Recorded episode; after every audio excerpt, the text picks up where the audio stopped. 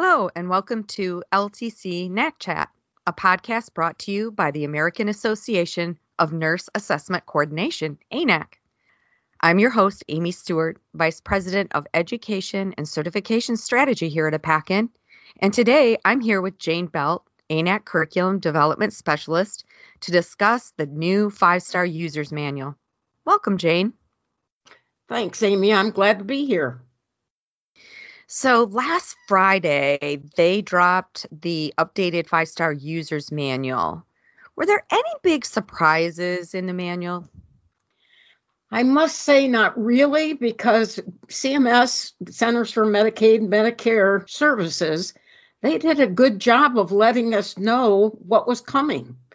And they released a memorandum back in early December, and it was basically telling us what was going to happen in January as far as five star. And true to their word, what they updated or refreshed, they like to use the word refresh, it was exactly what they said it was going to be. So we did know it was coming. It is what we expected. So no surprises. But there certainly are some things that we now have to be aware of because our ratings will be changing for five star. So, Jane, let me ask you first when does this refresh take place? I thought I read something like January 27th, but around that time frame. That's usually about that time of the month when they post the new five star ratings. So, your January of 21 five star report will be updated and refreshed with the changes that were outlined in that memorandum. So, our listeners really need to check and be on the lookout for this right away, right? Right. Well, there is a new manual. I mean, they came out with a five star manual. It's mm-hmm. dated January of 2021, and it does go through the first couple pages. I mean, they're outlined and bolded of what the changes are. So it's not like you even have to go page by page. If you read the first couple pages, you then should understand what's going to happen and what you could be expecting with your star ratings.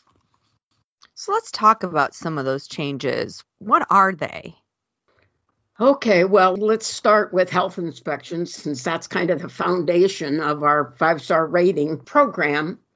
And with health inspections, if you remember back in March of 2020, that's when CMS suspended inspections. You know, the standard annual inspections, your fire, life safety. And why they suspended them was because they were implementing the focused infection control survey. That was the priority because of the huge problem of the pandemic. So they suspended all other surveys and only did the infection control surveys. With this refresh now, remember I said that the health inspections were halted in March of 2020, actually March 23rd. With this refresh, they're now going to resume calculating the health inspection rating and using the results from surveys that occurred after March 3rd, 2020. So basically, they're just picking up where they, you know, stopped doing surveys. And so it's now your what happened in the past since March 3rd of 2020. Mm-hmm. And didn't I read that the infection control surveys will be treated as complaint surveys? Is that? Yeah, that, that how I? True. Okay. Yeah, when they go to calculate your health inspection rating, they'll do it just you know we still have our scope and severity that matrix how many points you get. But now they're going to be adding together your three most recent annuals and any substantiated findings from the most recent 36 months of complaint investigations and the focused infection control surveys. Wow. So the addition is whatever happened in those infection control surveys and there was findings those will be a part of how a facility gets their health inspection score and their rating. Should be interesting huh? Yeah well and i guess the positive part of that for some facilities would be that think about the special focus facilities. Those folks have had their ratings held all that time because they've probably had surveys to see if they can get out of their special focus situation, but it wasn't being used to show up on the five star. So now, you know, in particular, you'll find out, good or bad, whether your facility is a candidate for the special focus facility did anything change with your ratings? And the other good news is that with the update and getting all that data now into the system, facility status for that icon for non-compliance related to abuse that will be updated too. So some that might have had the icon, that red icon that nobody likes very much, that red icon could be disappearing now from their report on Care Compare. That's great. Were there any changes to staffing or the quality measure that you want to highlight? Again, some facilities reported their staffing data, but some did not. So, with this refresh, and actually, the staffing refresh doesn't really occur till April of 21. And that's when CMS will use data that's been submitted by February the 14th, which, you know, how we have the deadlines every quarter to submit our staffing data. And so the staffing data on February 14th will show what the facility reported in October, November, and December of 2020. Now, the problem with that staffing is if the facility did not report the data and get it in on time, or there were four or more days without a registered nurse, those ratings are going to be reduced to one star. Oh, man. And if you think about the pandemic and how hard it has been for staffing, there certainly could be some changes there. Sure. What about QMs? Well, the QMs, again, now they're refreshing and they're going to be updating your QM results, and it will resume with the January 2021 when you get your five star 2021 report. And they will be using data for July of 2019 through June of 2020. So anybody that's thinking, well, this won't impact our QMs, that's wrong. They are going to be using that data. So starting in January, they'll use that data and they'll be posting the results for 15 of the quality measures, and those will be posted on Care Compare. And it'll be nine long stay and six short stay. And there's nothing new with those measures. They're all the same measures. You know, the numerator's the same, denominator, and all of that. So they're going to report on those 15.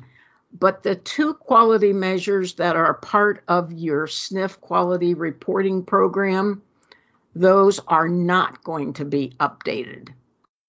So, Jane, how should our listeners prepare for these changes that might be coming with the new January refresh? That's a good question because you know I've been thinking a lot about that. What would I do and how would I handle this? And I guess it would be just like any time when we get a new five-star report and we get new ratings, we need to be able to discuss them because consumers do look at Care Compare. Mm-hmm. They look at nursing home ratings and they use them a lot, good or bad, to make decisions about placing their loved ones. So, my thinking would be that I need to be able to talk about my ratings. If I have a particularly low rating in staffing, well, be able to discuss how did you handle the staffing challenges during the pandemic? Because almost everybody, I believe, had some sort of staffing challenges. So know your data and be able to talk about it. One thing would be to try to keep it positive. You know, well, we had a bad day here, but if you notice, the rest of our staffing was good. Mm-hmm. So you think when consumers or family members or potential family members or residents may call and ask, and you're saying that the facility can prepare by knowing their data and then having some talking points about what they're doing, either what they've done or what they're going to do with these results. Is that correct? That's what I believe, yes. And again, your staffing isn't even going to be updated till April yeah. of 21. Okay. So it'll be talking about health inspections. Your ratings can certainly change and, you know, may or may not get rid of your abuse icon may or may not be a special focus facility. And again, those are all points that the consumer or even your residents want to know about. Sure, it, sure. You know, they want to know about the care they're receiving in the facility that they're living. Right. So they could question as well. Is there anything else that you feel our listeners need to know about the five star update? Anything in the manual or anything else they need to do? Well, as far as the manual, you know, I literally went page by page and looked for changes. And really, the only consistent change was that whenever they talked about surveys, they not only included the annuals and the complaint surveys, but it was also the special infection control surveys would be included. That was consistently stated as far as anything else being really different or surprising, I didn't really find it. It's just, boy, we need to be prepared when the ratings come out. And you know, you get your preview report, so it's not like you have to wait till they're even posted. You get a preview report and take a look at it. What's it telling you? That's a really good tip, Jane. I think a lot of people don't take advantage of those preview reports. And I think, too, to your point about the infection control surveys, those are not going away in the near future. So, definitely getting prepared for additional surveys mm-hmm. related mm-hmm. to infection control. Definitely. Yeah, that's going to be with us, I bet, almost for at least another year or longer. Yeah, exactly. Well, thank you, Jane. This has been a great review. Listeners, thank you for joining us today.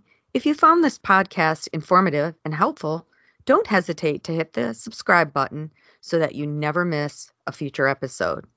For more resources and tools on the five star quality rating system to help you in your role, please visit our website at www.aanac.org.